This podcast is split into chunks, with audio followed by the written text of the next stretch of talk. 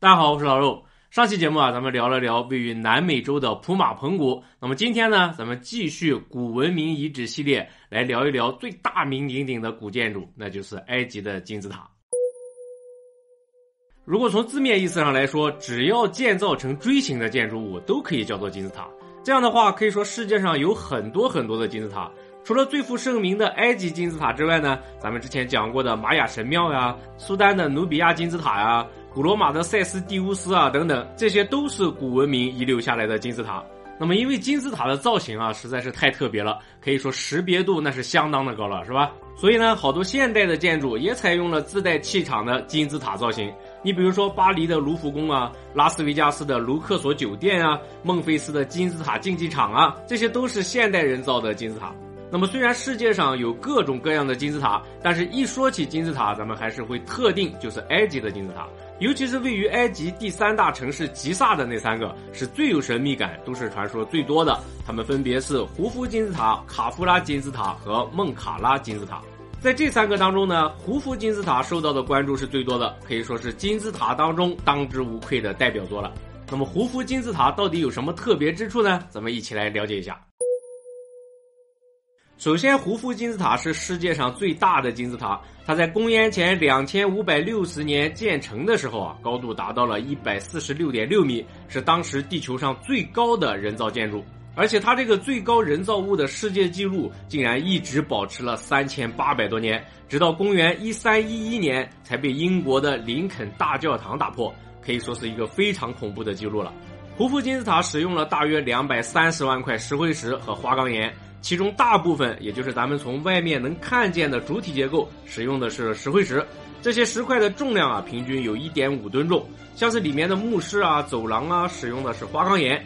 这些花岗岩就大多了，其中最重的花岗岩石块甚至有八十吨重。在四五千年之前，人类的技术水平还非常的低，那么光是堆砌这些巨大的石块就已经非常了不起了。再加上在数字和几何方面，胡夫金字塔存在着非常非常多的巧合，这就让它更加神秘莫测了。咱们一起来了解一下。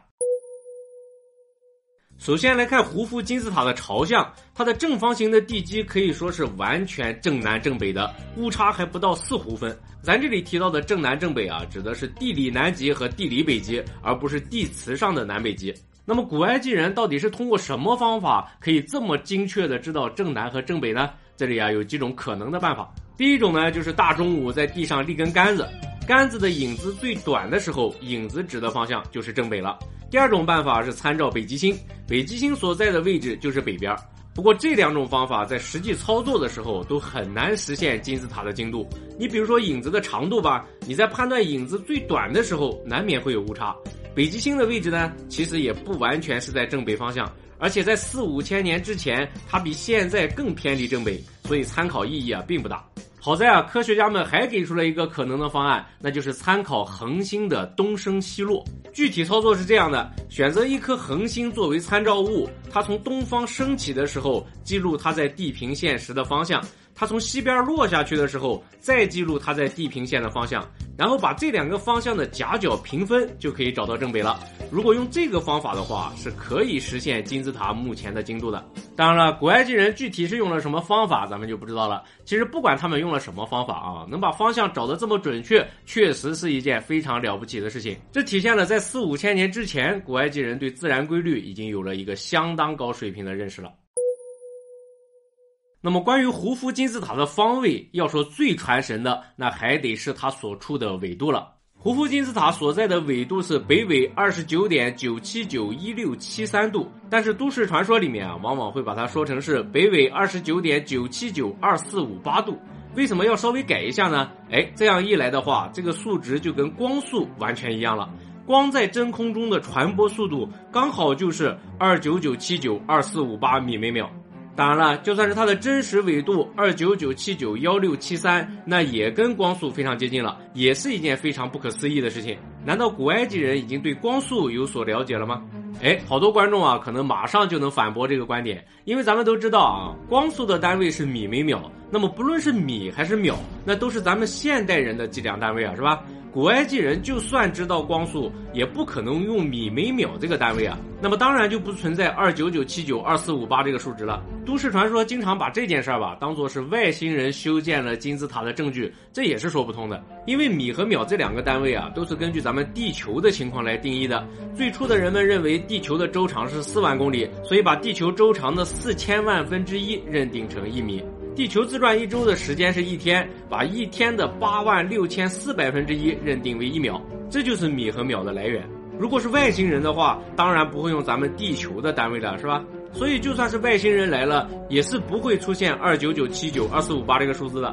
如果硬要说不是巧合的话，只有一种可能性，就是穿越者，只有通过时间旅行，才有可能让古埃及人知道这个数字。顺便要提一下的是，咱们现在米和秒的定义啊，跟当初已经完全不一样了。咱们现在用色原子的活动来定义秒，然后把光速值固定成二九九七九二四五八米每秒。然后用光在真空中传播二九九七九二四五八分之一的距离来定义米，也就是说，就算以后科学家们把光速测得更精准了，那光速值还是原来那个数，就不去改它了。呃，光速测得越准，只是让一米的长度变得更加准确。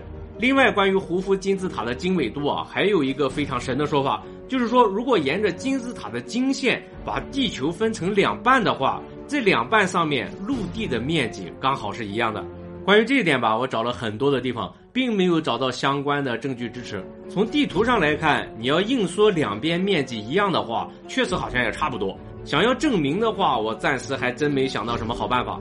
如果大家有的话，一定要记得留言给我啊。那么除了光速之外呢，咱们再来看几组惊人的数字。胡夫金字塔的重量是五点九零乘以十的九次方千克。地球的质量是五点九七乘以十的二十四次方千克，胡夫金字塔的高度是一百四十六点六米，地球到太阳的平均距离是一点四九六乘以十的八次方千米，胡夫金字塔底边长度的二倍是四百六十点七四米，用这个数除以高度一百四十六点六米，得到的结果是三点一四二八，跟圆周率三点一四一六非常的接近。虽然都市传说里面啊都倾向于把这些数字改成一模一样的，但还是那句话啊，就算是按照真实的数字进行比较，可以说也非常的惊人了。那么不管是地球的质量，还是太阳的距离，还是圆周率，这些都不可能是古埃及人已经掌握的知识。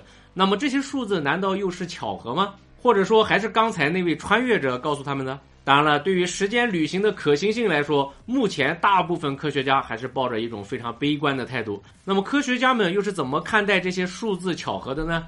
哎，普遍的看法还是归结在数据的广泛性上面。举个例子来说吧，如果我想给金字塔的高度找个有意义的巧合的话，以现在人类掌握的数据来说，我可以拿它去跟很多的数据进行对比。比如世界第一珠穆朗玛峰的高度啊，比如非洲第一乞力马扎罗的高度啊，比如尼罗河的长度啊，比如地球半径、地球直径、地球周长啊，比如地中海、大西洋、印度洋的平均深度啊，大气层的厚度啊，还有月球半径、月球直径、月球周长、地月距离啊，还有太阳半径、太阳直径和太阳周长啊等等。哎，找到这儿的时候啊，咱们发现胡夫金字塔的一四六和地球到太阳距离的一四九接近了，那么就是它了。如果都不凑巧的话，那咱们就换胡夫金字塔现在的高度一三七再试一遍呗。如果实在找不到的话，那就换金字塔的底边长、棱边长、对角线等等这些长度都可以去试一遍。所以吧，金字塔的质量也是一样的道理。咱们人类现在的数据库啊，实在是太庞大了。只要是被高度关注的事物，总有人能找到一些数字上的巧合。归根到底，还是一个关注度的问题。